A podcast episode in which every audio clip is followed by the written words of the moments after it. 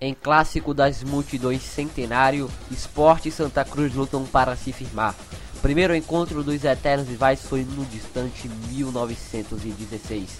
Sob a aura da data marcante, neste domingo, equipes tentam manter sequência de vitórias após início carbaleante. No dia 6 de maio de 1916, Esporte e Santa Cruz duelavam pela primeira vez. No confronto que mais tarde passou a ser conhecido de clássico das multidões. 100 anos depois, e com muita história para contar, os eternos rivais se reencontram pela primeira vez em 2016. No encontro que pode marcar a afirmação de um deles no campeonato pernambucano. Este ano, a Federação Pernambucana de Futebol vai oferecer um troféu no fim da temporada para a equipe que mais soma pontos nos confrontos deste ano. Esporte Santa Cruz tem confirmado quatro duelos em 2016, pelo Pernambucano e pela Série A mas o número tende a aumentar. Os adversários têm chance de se encontrar ainda nas finais do estadual e da Copa do Nordeste. E a contagem pode chegar a oito encontros. Depois de início estável, rubro-negros e tricolores sabem que uma vitória no clássico tem o poder de transformar qualquer vestígio de crise em tranquilidade.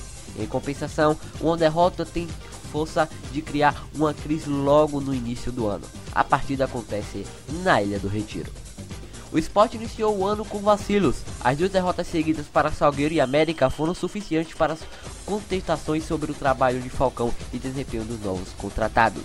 No entanto, nos três encontros seguintes, três vitórias. O Leão bateu Central, Botafogo da Paraíba e Fortaleza. E chega para enfrentar o Santa Cruz com moral elevada. Além dos resultados, a diretoria deu boas notícias para os torcedores nesta semana com as contratações do meia Gabriel Xavier e do atacante Vinícius Araújo.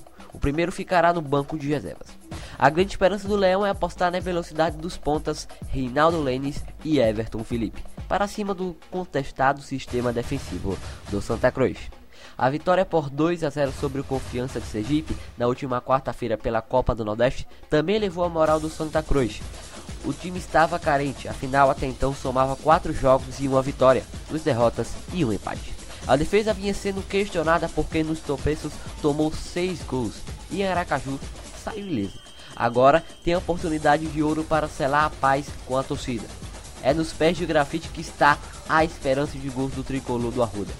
Até agora, a maior estrela do grupo só esteve presente em um clássico das multidões na carreira. O resultado, um brilhante dia. Em 2001, os Corais venceram por 2 a 1 com o centroavante sofrendo um pênalti do primeiro gol, convertido por Luizinho Vieira e marcando o da vitória. O jogo foi nesse mesmo palco.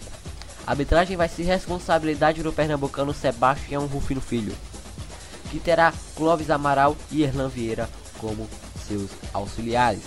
Quem está fora no esporte, Mark Gonzalez segue vetado por conta de um problema muscular na coxa.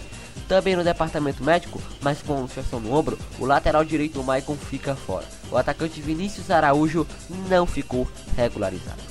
O Santa Cruz, suspenso pela expulsão na vitória por 4 2 sobre o América, Keno está fora da partida. Além dele, não joga o atacante Arthur, com inflamação no joelho direito. Nielson Santos para a Web Rádio, o melhor do futebol.